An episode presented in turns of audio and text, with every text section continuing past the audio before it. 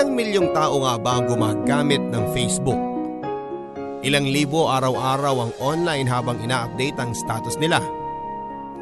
Ilang libo nga ba ang online habang kachat ang karelasyon o ang crush nila? Ilang libo bang nagsishare ng mga pictures nila sa kanilang latest travels na ang hashtag ay hashtag Wanderlust?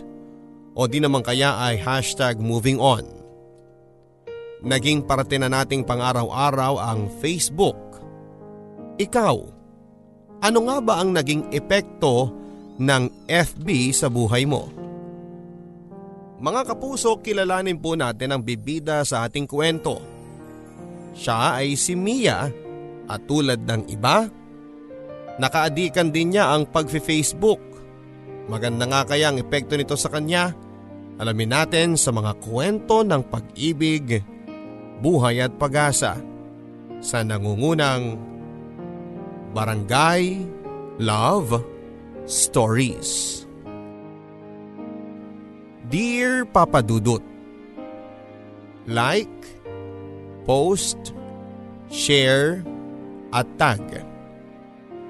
Ito ang mga salitang madalas kong nakakayakap sa bawat araw.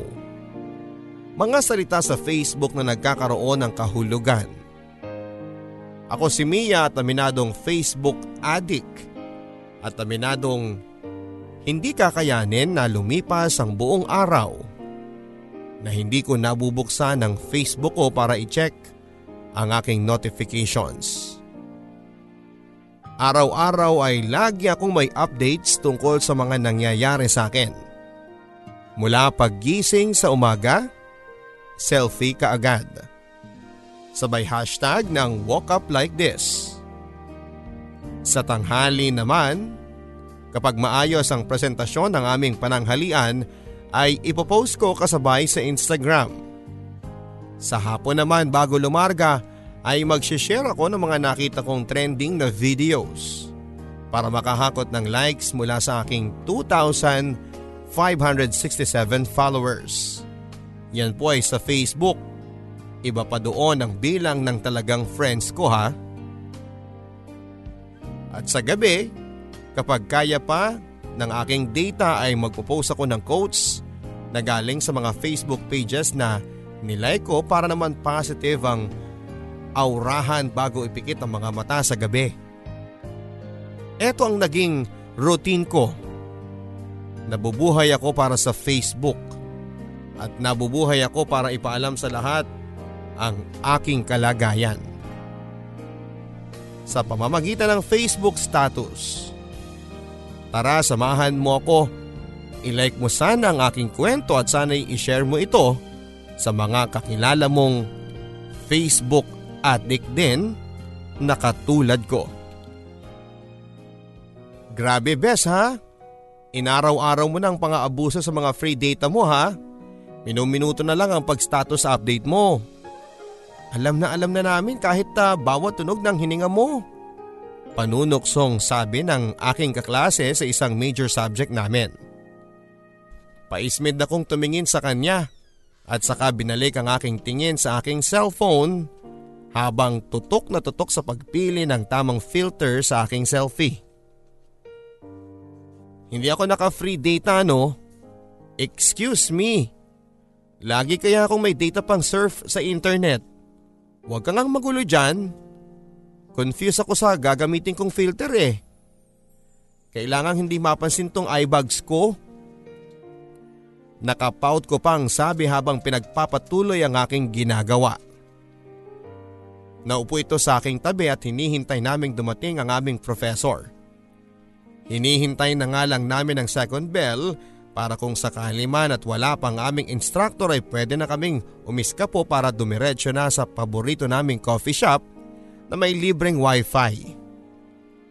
Isa, dalawa, apat na minuto ang aming hinintay bago nag-ingay ang bell at heto na kanya-kanya na kaming tayuan nang makita naming wala ng pag-asang dumating ang aming instructor. O ano, Gina? Sabi ko sa aking kasama. Sa dati ba? Tumango ako at saka sabay na kaming lumabas ng klase at tinungo na ang coffee shop na may libreng wifi. Bata pa lamang ako ay pangarap ko na papadudot ang maging sikat na artista. Pero dahil nung lumaki ako ay hindi naman ako ganong kaganda, ay tinanggap ko na lamang na sa Facebook na lamang ako magiging sikat. Marami akong followers. Yung mga taong ina-add ako pero hindi ko ina-accept para makita sa aking profile na marami akong taga-subaybay sa bawat post ko. Nakapublic kasi lahat ng aking status kaya malayang nakakapag-like at nakakapag-view ito na mga followers ko. Pwede rin silang mag-comment pero kapag kadalasan ay may mga bastos talaga at nega vibes na mga keyboard warriors sa aking Facebook post ay binablock ko na. Ayokong makakakita ng nakakaimbierna sa aking araw. Kailangang GV-GV lang, hindi ba? O para sa mga hindi alam ang GV ay good vibes po ang ibig sabihin yan. Anyway, balik tayo sa aking kwento.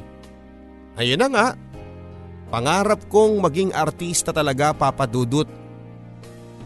Pangarap kong maging sikat na artista pero dahil nagpapakatotoo ako ay alam kong imposible ito dahil puhunan nga ang itsura sa showbiz hindi ba? Kahit may mga talent ako sa pagpapatawa at pagkanta ay keber itong papansinin ng iba dahil face value pa rin ng frontliner dapat.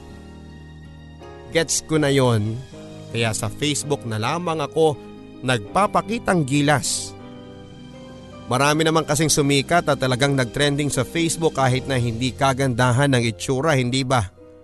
Hindi ko nababanggitin pa rito ang mga pangalan nila. Baka kuyugin ako ng mga supporters nila. Basta okay lang kahit na FB lang sumikat. Kahit sa FB lang makilala. Kaya super duper sipag ko sa pagpo-post ng mga pinakamagandang selfie ko na con todo filter at angulo makuha lang ng bawat ibang reaksyon tulad ng pinusuan ko na o kaya kabog si Pia words back. Ayos na ako sa ganon at kahit papaano ay nabubuhay muli ang self-confidence ko. Salamat talaga sa Facebook at kahit papaano ay nararamdaman kong tao ako sa mata ng iba. Oh, ano na naman ba yung hugot post mo sa Facebook? Katabi ko noon si Evan ang aking best friend. Nasa University Food Court kami noon at nagpapalipas ng oras bago tunguhin ang aming next class. Wala yan. Pusuan mo na lang. Huwag mo namang ina-angry. Panira ka ng status eh. Babala ko sa kanya na kinatawa lamang niya. My toes, my knees, My crush is manhid. Ang lakas ng pagkakabasa nito na napatingin pa ang kabilang table sa amin. Hinampas ko ito para itigil na ang pagbabasa ng aking status. Ano ba naman dude? Pati nursery rhyme binigyan mo ng hugot. Hinampas ko ito ulit dahil sa kanyang naging komento. Che, copy paste lang yan no. Natuwa lang ako kaya ako pinost. Pakialamero ka talaga. Sinamangutan ko ito at saka muling nag-focus sa pag scroll sa aking news feed. Ikaw, binggong-bingo ka na sa mga hugot post mo sa crush mo ha. Kung ako sa'yo, sabihin mo na lang kaya ng personal.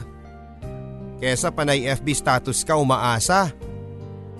Paano ko naka-unfollow sa'yo yon? O di naman ay nakablock ka na sa Facebook dahil sa dami ng status updates mo.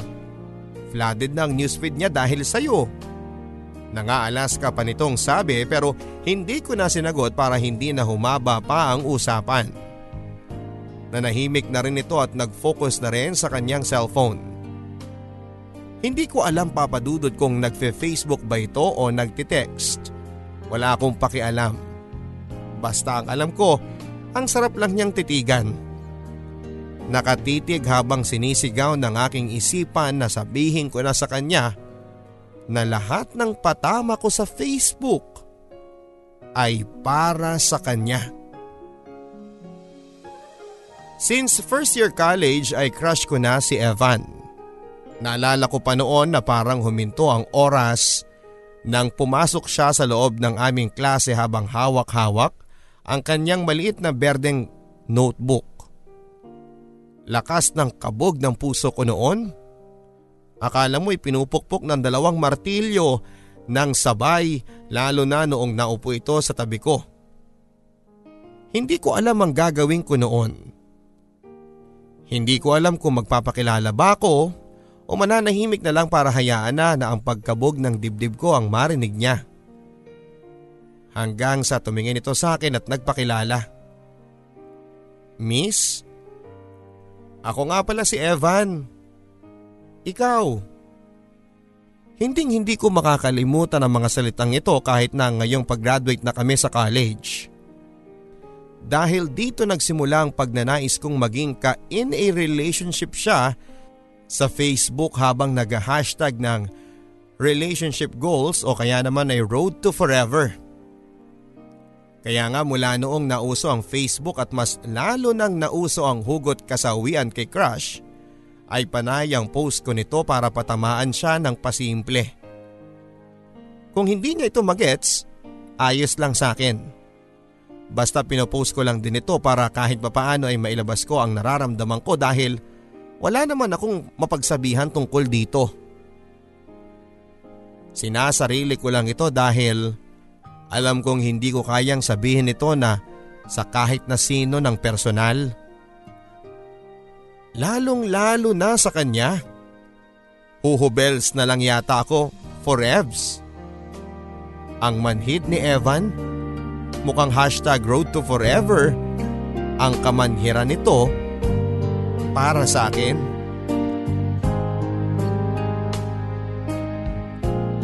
Napakalamig ng araw ng lunes na yon, may bagyo kasing parating. Nasa waiting shed kami noon ni Evan habang hinihintay ang isa naming kagrupo sa thesis. Umabsent kaming pare-pareho sa aming minor subjects para lamang makapag-revise para sa aming thesis. At habang hinihintay ay binuksan ko muli ang aking data dahil nakaisip ako ng panibagong hugot para sa crush kong si Evan. Bago ko i-post yun ay tumingin muna ako sa kanya. Panghugot ng inspirasyon kung baga.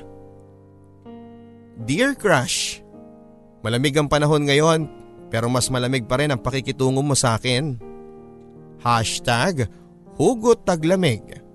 Hashtag si panahon at si crush Hashtag Crashmanhid version 2.0 Napangiti ako at nang maipost ko na ito ay agad-agad na biglang may nag-angry sa aking status na yon. Walang iba kundi si Evan. Tumingin ako sa kanya at nakangisi itong umiiling. Lumapit sa akin at bumulong. Humuhugot ka na naman sa Facebook. Ano ba talaga yung pinagdadaanan mo sa crush mong yan? Gusto mo bang tulungan kita kung paano magugustuhan ng lalaking yan? Kunot noo akong tumingin sa kanya na tila nakakaloko ang sinasabi niya. Basta sundin mo lang ang sinasabi ko. Pare-pareho lang ang mga lalaki. Maniwala ka sa akin. Basta ba libre mo ko ng lunch lagi eh. Nakangiti pa nitong dagdag.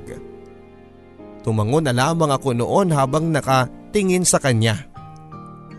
Kung siyang magtuturo ng paraan para magustuhan ko siya, bakit hindi ba? Step 1 para magustuhan ka ni Crush. Maging simple ka. Ito raw ang unang rule para mapatibok mo ang puso ng isang lalaki. Mas gusto raw nila na walang bahid ng pagiging peke sa mukha ang babae. Walang masyadong lipstick na pangtago sa nangingitim mong labi o blush on dahil sa namumutla mong mga pisngi. At saka mukha raw high maintenance ang babae kapag kuntodo kolorete ito sa mukha. Nakakasakit ng ego kumbaga kapag hindi kayang masustentuhan ng isang lalaki ang luho ng isang babae para maging masaya ito. Guilty ako dito. Makeup is life kasi ako. Hindi ako makakalabas ng bahay hanggat hindi nakakapagkilay, red lipstick at face powder. Para kasi akong laging anemic kapag wala ang mga ito. Sige na nga, baka paunti-unti ay bawasan ko na. Huwag lang sa kilay, hindi pantay at manipis ang kilay ko eh. Step 2. Huwag masyadong matalino. Minsan daw kasi nakaka-turn off ang babaeng masyadong matalino. Balik tayo sa step number 1. Mukha itong high maintenance at higit sa lahat ay nakakasakit ng ego ng lalaki na mas magaling ang kapareha niya sa kanya. Well, wala naman siyang magiging problema dito dahil hindi naman ako ganong katalino. Wala na akong babaguhin pa sa parteng ito. Step number 3 Huwag gagawa ng first move ang babae.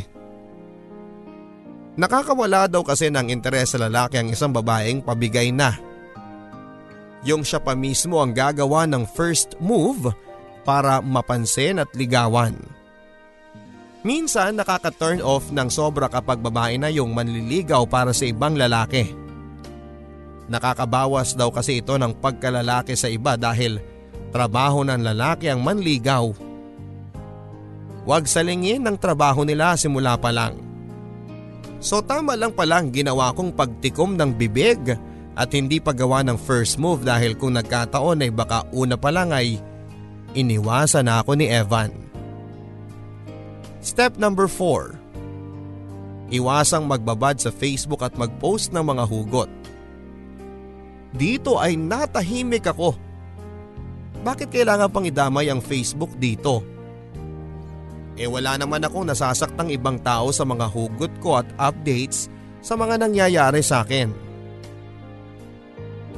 Sabi ni Evan, naiilang daw kasi ang mga lalaki sa madalasang kasawi ang post ng mga babae na parang mga baliw at desperado na sa pag-ibig. Nakaka-turn off daw kasi yon sa mga lalaki. Feeling nila ay may dahilan kung bakit single ang mga babaeng madalas ay hugot ang pinopost na siguro ay walang tumatagal na karelasyon dahil masyadong emosyonal o di kaya naman ay psychotic. Dito ay nakaramdam ako ng pagkairita kay Evan. Anong kinalaman ng Facebook sa pagiging psychotic ng isang babae? Masyadong judgmental tong tao.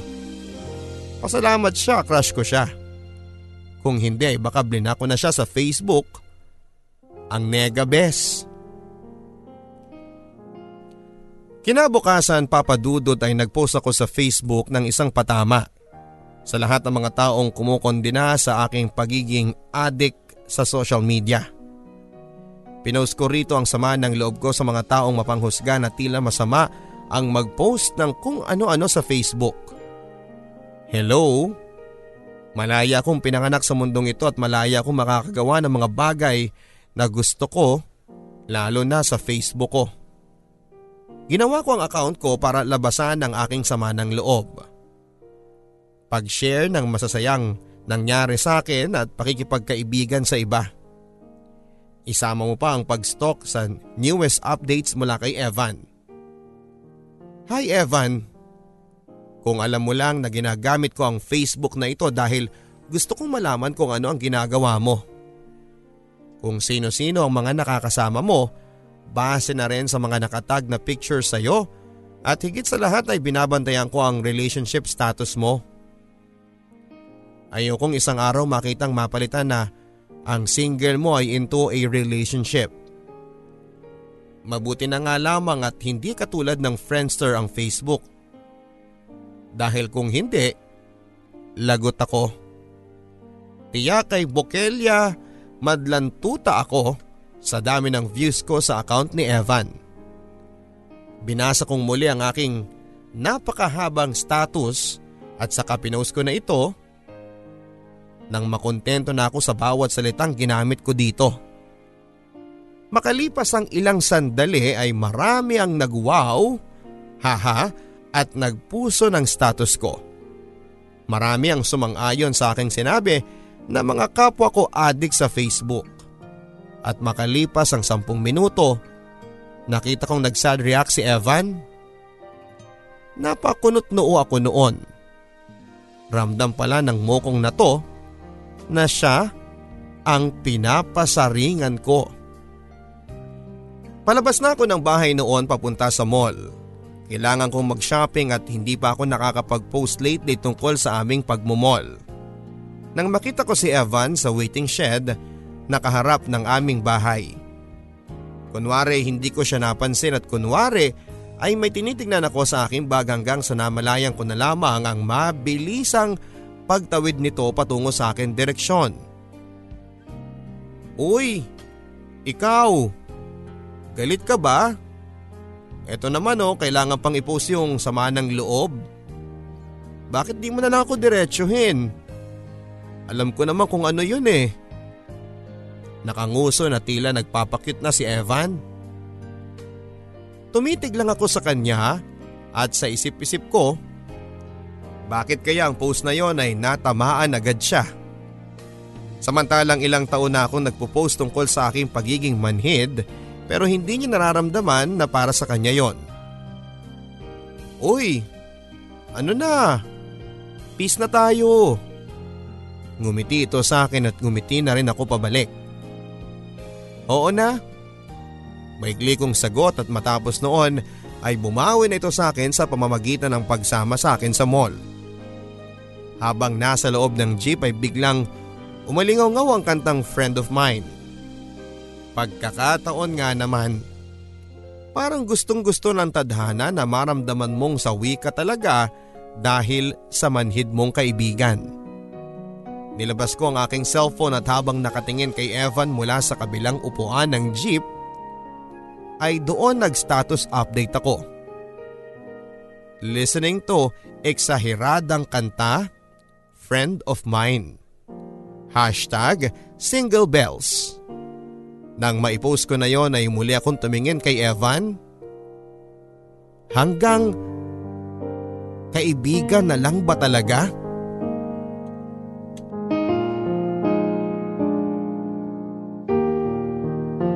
Ano ba kasi ang gusto mo sa lalaki? Lakas loob kong tanong nang magpahinga kami mula sa pagsha-shopping. Nasa food court kami noon ng isang mall habang ine-enjoy ang milk tea na nilibre niya sa akin. Kunwari ay nag-iisip pa ito at tumingin pa sa kisame. Basta sa akin eh, simple lang. Ayaw ko ng maarte. Komplikado at ang hirap ispilengin na babae. Madalas kasing nakaka-stress ang mga babaeng ganito. Gusto kasi ng lalaki, chill lang. Tapos syempre gusto ko yung very private na tao. Ayaw ko namang makipagrelasyon sa babae na tila nasa showbiz kung makapag-update sa lahat lalong lalo na sa, sa social media. Gusto ko kapag naging kami, yung tungkol sa amin eh amin lang talaga. Hindi na kailangan malaman masyado ng iba. Alam mo yun? Siyempre proud ako sa GF ko. At malaman yun ng lahat ng tao pero ayaw kong bawat detalye sa ginagawa namin ay kailangan pang malaman ng lahat. Mas magiging masaya kasi ang relasyon kapag walang ibang taong nakikialam sa ginagawa ninyo. Nakangiti nitong sabi habang nakatingin pa rin sa kisame. Mabuti na nga lamang at doon siya nakatingin dahil kung sa akin lang ito nakatitig ay baka nakita na nito ang pagkalungkot ng aking mukha. Lahat kasi ng sinabi niya ay hindi ako. Malabong maging ako. Hindi ako simple. Napakakomplikado kong babae at higit sa lahat ay masyado akong babad sa Facebook at alam ko sa sarili ko na kapag naging kami ay magiging minuminuto ang pagpo-post ko ng tungkol sa aming dalawa dahil dahil ganun ako. Sa pagpo-post sa Facebook ang paraan ko para ipagkalandakan kung gaano ako ka-proud sa taong yon na magiging karelasyon ko. Pero mukhang malabo ito kay Evan. Paano na kaya ito? Kinagabihan nang hinatid ako ni Evan sa amin. Hindi ko na siya pinatuloy pa tulad ng dati. Sinabi kong napagod ako at baka magpahinga na ako ng maaga. Nagtakamaan ay pumayag na lamang siya at nagpaalam. Hindi ko na rin nagawang magbihis pa at agad kong binagsak ang aking katawan sa kama. nakatingin sa kisame habang paulit-ulit na pinaglalaruan ng aking isipan ang bawat katagang sinabi ni Eva na sumaksak sa aking puso. Ang hirap naman palang maging parte ng buhay ni Evan. Sa lahat ng kanyang ipinapakita at sinasabi, alam kong hindi ako ang tipo ng babae niya. Nakakalungkot lang dahil siya ang tipo ko. Magbago man siya o hindi ay siya pa rin ang gugustuhin ko at hindi ko kailangan maglagay ng standard sa kanya na dapat ganito siya, na dapat ganyan siya para magustuhan ko siya. Kasi kusa ko itong nararamdaman. Pero magkaiba kaming dalawa. Naglatag na kaagad ito ng standards niya sa isang babae.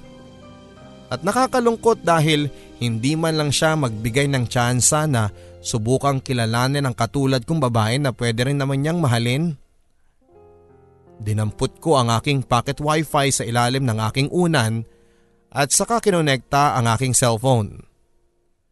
Tulad ng dati, nag-post muli ako ng tungkol sa aking nararamdaman. Wala akong pakialam kung may mag-like man o hindi. Ang sa akin lang ay gusto ko lang mailabas ang aking nararamdaman sa gabing yon dahil eto ang paraan ko para kahit papaano ay gumaan ang aking kalooban. Medyo nahabaan ko pa nga ang aking status update ng oras na yon. Tungkol sa mga standards na nakakasira ng posibleng kaligayahan ng isang tao sa isang relasyon. Matapos maipost ay nilagay ko sa aking dibdib ang aking cellphone at muling nagmuni-muni hanggang sa nakatulugan ko na ngayon at pagising ko ay agad kong dinampot ang cellphone ko para i-check kung ano nang lagay ng status ko. Napasimangot ako dahil sa mahigit dalawang likes lang at wala ni isa rito ang like ni Evan. Hashtag sad life. Hashtag road to kasawian.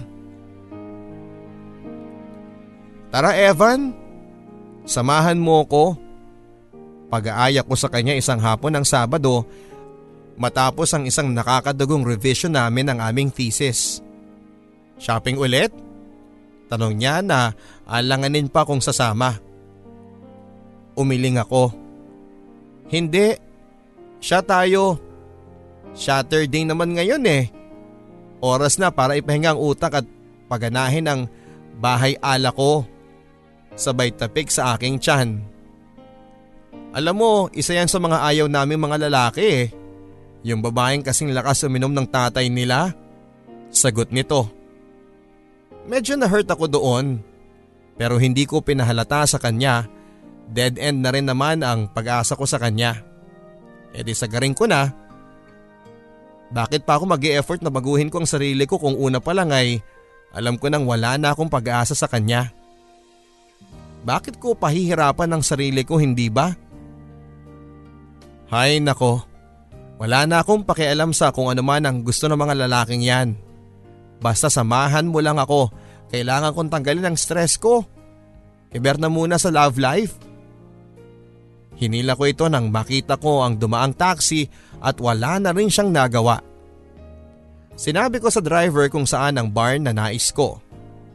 At nang makarating na kami doon ay agad akong sumalampak sa isang couch na bakante.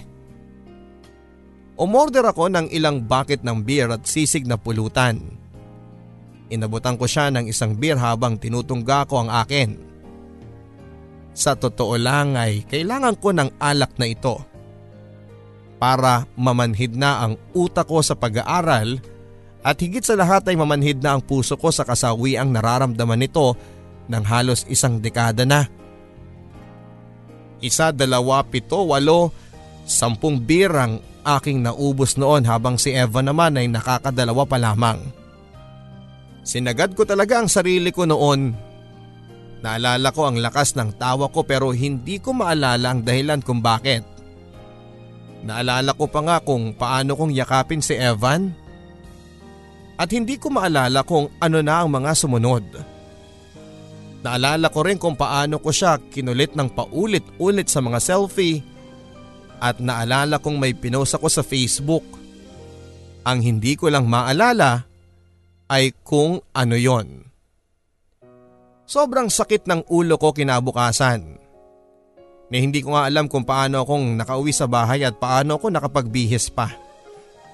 Sobrang sakit din sa mata ng liwanag na galing sa bintana pero imbis na tumayo para sana ibaba ang kurtina nito ay mas pinili kong magtalukbong at saka dinampot ang cellphone sa aking tabi. Alam kong may pinost ako kagabi sa Facebook at hindi ko lang maalala kung ano. Sa una ay naging mabagal ang data pero nang tumagal ay biglang sumabog ang notifications ko. Kunot noo kong tsine kung ano ang naging dahilan ng sabog ng notifications. Pag-check ko ay lumaki ang mga mata ko at napatanggal ng talukbong sa ulo. Nagkaroon ng 457 likes, 390 hearts reacts at 19 wow reacts ang naging picture namin ni Evan. Nakadikit ang pisngi ko sa kanyang pisngi at hindi ko kinaya ang caption. Mahal na mahal kita Evan. Kainis ka. Hindi mo ko pansin. Hashtag friends lang talaga hashtag road to moving on at hashtag sawisibes. Ang dami ding mga komento roon na sinabihan siya na siya pala yung madalas na patamaan ko ng mga hugot ko sa Facebook. May nag-congratulate pa nga na akala mo ikakasal na kami. Sobrang nawala ang kalasingan ko nang mabasa ko ang ibang mga comments ng panunukso. Nahiga akong muli at nagtakip ng unan sa mukha. Hindi dahil sa sobrang liwanag na tumatago sa bintana kundi dahil umaasa ako na lalamunin ako ng unang yon. Dahil wala na akong mukhang ihaharap pa sa lahat. Matapos ang ginawa kong pag-amin sa Facebook. Two days na akong hindi pumasok sa klase. Nagpanggap ako na masama ang pakiramdam ko pero ang katotohanan ay nais kong takasan ang lahat ng taong nakakita ng post na yon tungkol kay Evan. Nag-deactivate na rin ako ng Facebook para makaiwas sa nakakailang na tanong ng lahat. Hindi na ako nila nilubayan sa messenger ko at panay ang payo nila sa kung ano ang next move ko para maging kami ni Evan. Scene zone silang lahat sa akin dahil kung alam lang nila na hindi ako ang dream girl ni Evan na kung alam lang nila na hindi ako ang tipo ng aking best friend eh baka nakidalamhati pa sila at itag na lang ako sa mga malulungkot na quotes sa Facebook. Hindi talaga akong dream girl niya. Hindi talaga. Harap-harapan naman niyang pinamukha sa akin ang mga quality ng tipo niyang babae. At ni isa doon ay wala ako. Sinubukan ko naman Sinubukan kong baguhin ang sarili ko para magustuhan niya pero nahirapan ako at hindi ko siya kinaya. Alam kong sa sarili ko na masaya ako sa ugali at mga nakasanayan kong gawin. Siguro nga ay ganun talaga. Hindi siya ang para sa akin at hindi ako ang para sa kanya. Pwede sigurong ganun na lang. Mahirap namang pilitin ko ang aking sarili na baguhin para lamang magustuhan niya. Ang importante na lang siguro ngayon, gusto ko ang ginagawa ko. Masaya ako at gusto ko ang sarili ko at masaya akong nakikita ko yon.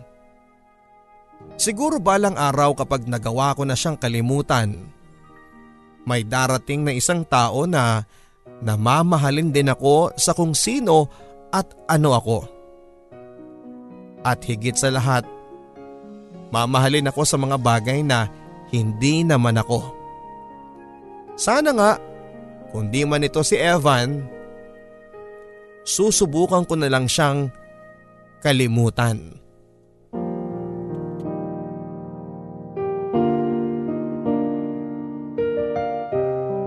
Anak, hindi ko na nakikita yung mga post mo sa Facebook ah. Pati ang tita Ming mo naninibago dahil hindi raw nagpa-flood ang post mo sa newsfeed niya. Concern pero may halong panunuksong tanong ni Papa. Naupo ito sa aking tabi at tumingin sa akin. Ang huli ko lang nakita eh, yung pag-amin mo sa nararamdaman mo kay Evan. Nagtrending yun anak, hindi ba? Hindi pa rin ako nagsasalita noon at pinagmamasdan ko na lamang ang aking mga paa na pinaglalaruan ng sahig. Wala rin naman akong maisip na sasabihin. Natahimik na noon si Papa. Hinihintay marahil kung may lakas ba ako ng loob na aminin ang saloobin ko sa mga oras na yon. Alam mo anak, noong binata at dalaga pa lang kami ng iyong nanay, hindi ako yung tipo niya. Ang gusto niya yung nagtatrabaho sa opisina. Malinis ang gupit matangkad at maputi. Alam mo naman sigurong lahat ng ito ay wala sa akin, hindi ba? Pero tignan mo, 25 years na kaming mag-asawa at nakadalawa pa kami ng anak na dalaga. Kasi anak, hindi mo madidiktahan ang puso mo at ipilit dito na eto. Ito lang dapat ang standards mo pagating sa mga taong mamahalin mo. Kasi kapag nagmahal ka, mawawala ang standards na yan. Kapag nawala yan, ang ibig sabihin ay totoong nagmamahal ka na. Dahil kahit hindi siya ang tipo mo pero sa kanya tumitibok ang iyong puso. Ang ibig sabihin lang yan, tunay ang pagmamahal dahil nagawa mong pairalin ang mga mata ng iyong puso at hindi mata ng iyong ulo. Napatingin ako sa kanya papadudot. Bakit alam ni Papa ang problemang dinadala ko? Ngumiti ito at tila nabasa ang nilalaman ng isipan ko. Tatay mo ko. Hindi mo man sabihin pero alam ko ang katotohanan. Ito lang ang makahulugan niyang sinabi at saka humalik sa aking noo bago nagpaalam para pumasok na sa loob. Napaisip ako sa mga sinabi niya at tama nga si Papa Papadudut. Ganon naman talaga ang totoong mukha ng pag-ibig. Pero bakit tila kay Evan ay matigas pa rin ang paninindigan niya na sundin ang standards ng kanyang puso. Sa mga sumunod na araw ay medyo naging maayos na ako. Sa tulong ng ilang araw na pagkakape sa kung saan at sa mga araw na madalas kong kasama ang aking pamilya at sa mga araw na mag-isa akong tumitingin sa mga bituin sa langit ay nakaramdam ako ng kapayapaan sa aking dibdib. May mga gabi pa rin syempre na napapaiyak na lamang ako dahil sa unti-unti kong pagtanggap na wala na nga kaming pag-asa ni Evan. Ganito naman siguro talaga ang proseso Nabasa ko kasi ito sa isang article sa Facebook. And speaking of Facebook, ano kayang balita rito? Oras na ba para i-activate kong muli ang account ko? Handa na ba ako sa mga bagong makikita ko? Naupo ko sa gilid ng aking kama. Tinignan ko ang aking cellphone at dinampot at saka nag-isip-isip kung oras na ba para yakaping muli ang mundo ng Facebook. Ngumiti ako at hinanap ko ang Facebook app sa aking cellphone. At saka naman nilog in ang aking account. Hindi ko alam kung ano ang madarat ng kurito, bahala na. Oras na rin siguro para bumalik ang dating ako, yung masaya at kontento na sa pag-Facebook ko. Hanggang sa makita ko sa newsfeed ko ang isang post na talagang nagdulot ng kalituhan sa aking isipan. Unang lumabas sa newsfeed ko ang Facebook post ni Evan kung saan ay iba't ibang stolen shots ko ang nandun at may iba-iba pang caption. Hindi ko napansin at hindi ko maalala ang mga larawan na ito. Mayroong mga kuha niya na nasa koridor kami habang naka-headset ako at nagbabasa ng paborito kong pocketbook. Meron din naman papadudot na habang nasa kantin ako busy sa pag-Facebook. Nandun din ang mga larawan ko habang nagre-report sa klase. At yung picture ko na nagdadasal ako sa University Chapel namin. Lahat iyon ay mga pictures ko mula noong first year college hanggang sa ngayon. Maluha-luha ako habang binabasa ang bawat caption ng bawat larawan. Kung saan ay mahaba ang sinasabi ni Evan tungkol sa bawat larawang yon. Muli niyang binabalikan ang mga simpleng araw na kami ay magkasama. Mga simpleng araw na hindi ko na nga maalala dahil ordinary lamang ito para sa akin. Pero para sa kanya, espesyal. Para sa kanya lahat ng ito ay extraordinary. Para sa kanya, bawat araw na makasama ako ay mahalaga kahit kapwa lang kami tahimik na magkatabi sa klase habang hinihintay ang aming instructor. Umani ng iba't ibang reaksyon ang Facebook post na yon. Samantalang ako heto at nanginginig Nagulat at hindi alam kung ano ang tamang reaksyon sa mga nabasa ko. Gusto rin niya ako. Dati pa. Paanong nangyari yon? Kailangan kong alamin sa ngayon. Anong ibig sabihin ng mga post mong ito? Halos ihalik ko na ang cellphone ko sa mukha ni Evan. Pinuntahan ko ito sa basketball court ng aming barangay dahil ang sabi ng nanay niya nang magtungo ako sa kanila ay nandun daw ito sa court. Kunot noong tinignan ni Evan ang cellphone ko kung saan ay andon ang screenshot ng kanyang Facebook post tungkol sa akin. Totoo yan. Totoo lahat yan. Umiwas ito sa akin at akmang dadampunin na sana ang bola sa gilid niya para ishoot sa ring pero nagawa ko siyang pigilan. Mabuti na lamang at kaming dalawa lamang ang nandon kaya handang handa ako sa anumang eksenang mangyayari sa amin ng araw na yon. Anong totoo? Bakit di mo sinabi lahat sa akin? Nung una pa lang. Tuloy-tuloy na tanong ko sa kanya. Hindi pa rin siya sumasagot kaya muli akong nagtanong. Eh bakit kailangang ipamukha mo sa akin ang mga bagay at katangian na wala ako? Bakit kailangan mong sabihin ito? Ayan ganyan ganito ang tipo niyong mga lalaki. Mga katangian na ni isa'y wala ako. Alam mo bang nawala na ako ng pag-asa na magugustuhan mo pa ako base sa mga sinasabi mo? Tinanggap ko na ng unti-unti lahat tapos heto, mababasa ko sa post mo na mahal mo ko dati pa. Anong kalokohan to Evan?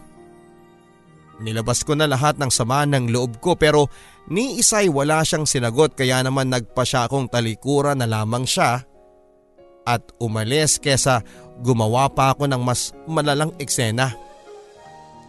Pero nang mahalata nitong aalis na ako ay bigla ako nitong hinila at niyakap na tila yun lang ang sagot sa lahat ng aking mga tanong. Mahal kita. Mahal na mahal kita Mia. Una pa lang na nakilala kita. Una lang na nagkalapit tayo sa unang araw ng klase ng first year tayo. Alam ko makakasama pa kita ng matagal dahil alam kong gusto ko ito. Pero hindi ko magawang sabihin sa iyo na gusto kita dahil kaibigan mo na ako.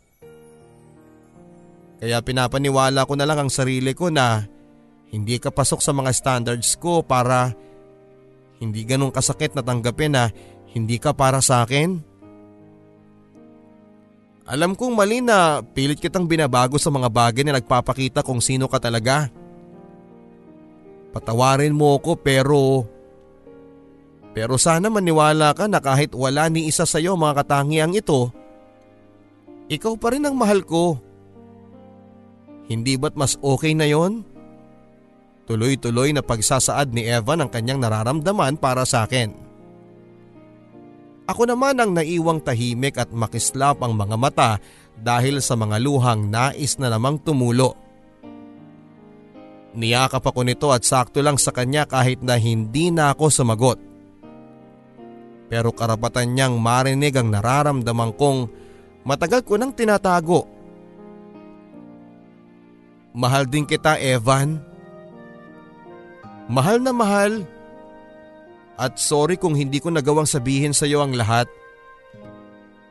Siguro tulad mo natakot din ako pero hindi na mahalaga yon di ba?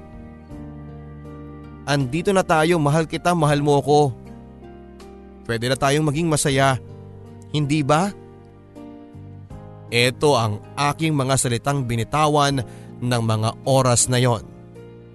Bago niya ako muling niyakap ng mahigpit para iparating sa akin na sang-ayon nito sa mga sinasabi ko. 342 heart reacts, 309 likes at 229 wow reacts. Yan ang mga natanggap naming reaksyon mula sa mga nakakita ng aming relationship status ni Evan sa Facebook.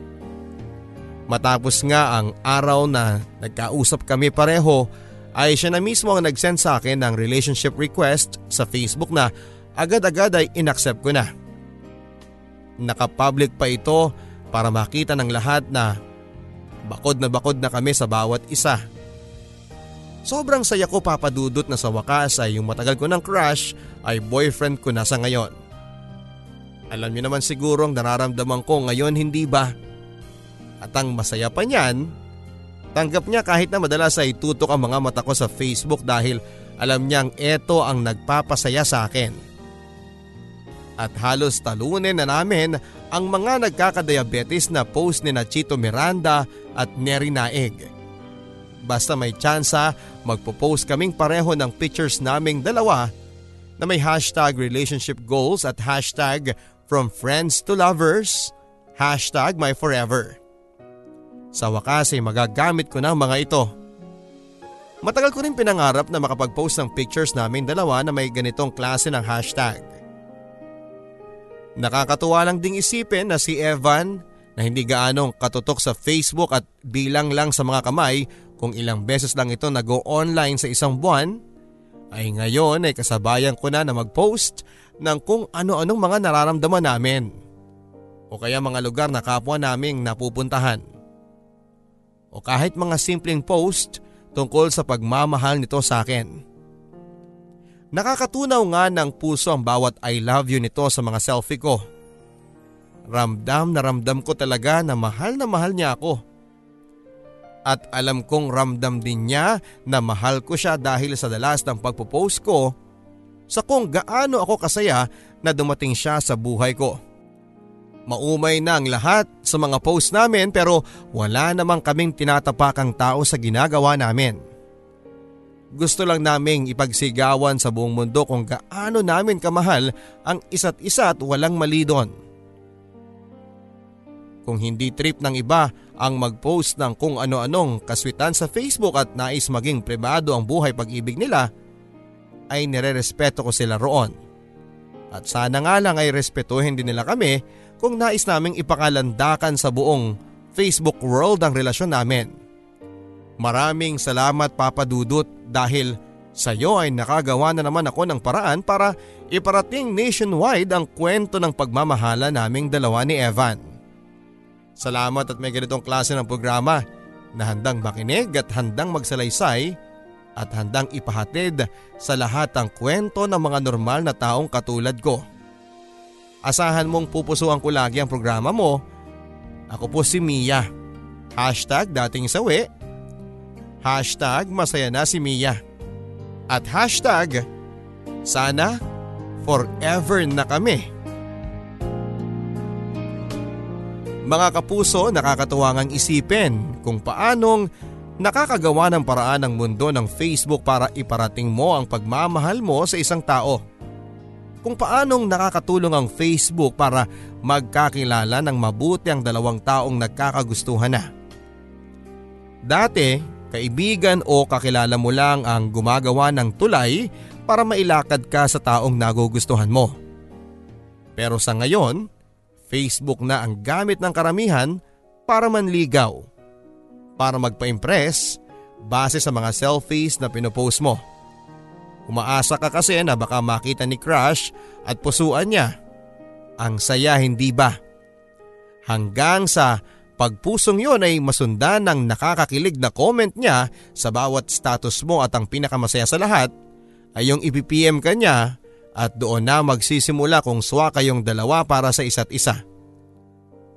Ikaw, kabilang ka rin ba sa mga nakahanap ng pag-ibig sa Facebook? Kabilang ka rin ba sa mga nagpa-change status from single into a relationship? E ikaw, susubukan mo rin bang hanapin si hashtag the one sa Facebook? Gagawin mo nga bang tulay si Facebook para sa gana ang love life mo ngayong taon? Ano ang plano mo? BTW, sa mga ngayon lang nakapakinig ng programang ito, ako nga pala si Papa Dudut ang storyang inyong napakinggan ay sa direksyon ni Gremlin Umali. Ang ating alaala theme song ay inawit naman ni Jamie Horado, ni Joe Peril at ni JB Ramos. Hanggang sa muli ako po si Papa Dudut sa mga kwento ng pag-ibig, buhay at pag-asa. Sa Barangay Love Stories.